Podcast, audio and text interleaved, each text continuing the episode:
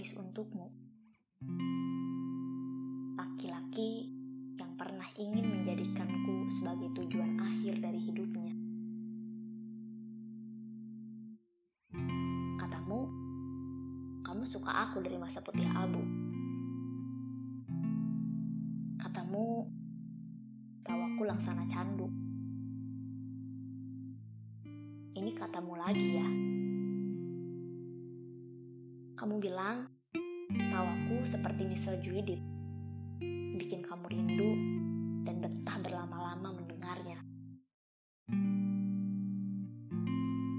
Kita sudah mengenal dari masa SMA. Saat kamu gemar sekali memperoleh piala untuk pertandingan taekwondo.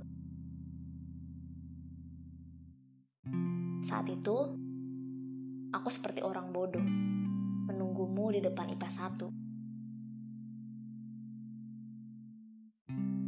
tahu dari temanku saat itu bahwa kamu sempat menanyakanku kepadanya. Aku yang dulu, bahkan mungkin sampai sekarang, adalah orang yang tak peduli akan sekitar. Jadi aku tak tahu bahwa si pembawa piala kala upacara itu adalah kamu. Baru ku tahu semuanya dari temanku. Siapa itu dirimu? Kata kawanku kala itu, ada seorang laki-laki.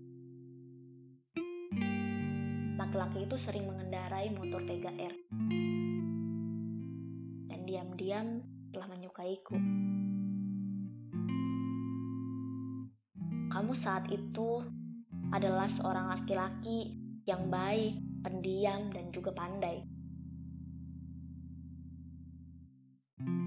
Selain mahir dalam bela diri, kamu juga mahir dalam mata pelajaran fisika.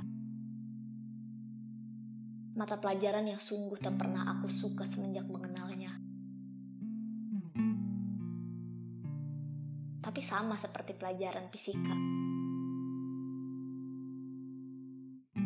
hingga akhirnya lulus SMA, kamu juga tak kian mahir mencuri hatiku. Hingga waktu berjalan begitu lama,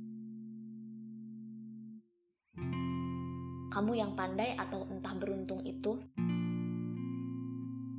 berhasil membawamu masuk ke perguruan tinggi negeri. Sementara aku wanita yang so pintar ini hanya masuk perguruan tinggi swasta. Kamu dan aku masih jadi teman baik. Tak jarang kita menyempatkan waktu untuk bertemu, untuk berdiskusi tentang pendidikan, tentang tempat wisata, atau tentang aku yang kerap kali ditinggal pergi, atau bahkan tentangmu yang tak juga kian menemukan wanita tampatan hati. Sampai akhirnya tiba pada satu waktu, kamu menyampaikan keseriusanmu kepadaku dan juga kepada orang tuaku. Tapi sayangnya, dari kamu, tak kutemukan arti kata. Aku terima kamu dengan segala kekuranganmu. Kata suka yang kerap kali kamu sampaikan lebih pada kebaikan yang selama ini aku tampilkan di luar. Sementara ketika keburukan itu aku umbar, kamu mundur perlahan mengingkari janji tahun depan akan kamu sematkan cincin di jemari. Aku berkata begini bukan bermaksud ingin kamu kembali. Tidak, tidak sama sekali. Bagiku kepergianmu seperti membuka portal baru di hidupku. Aku jadi lebih tahu diri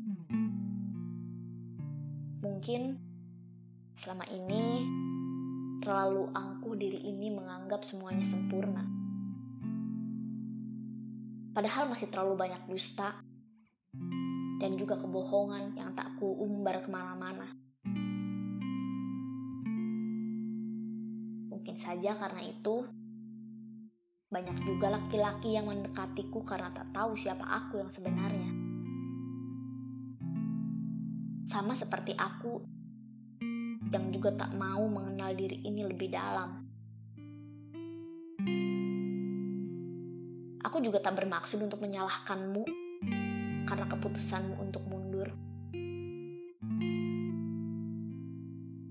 Aku cuma jadi lebih tahu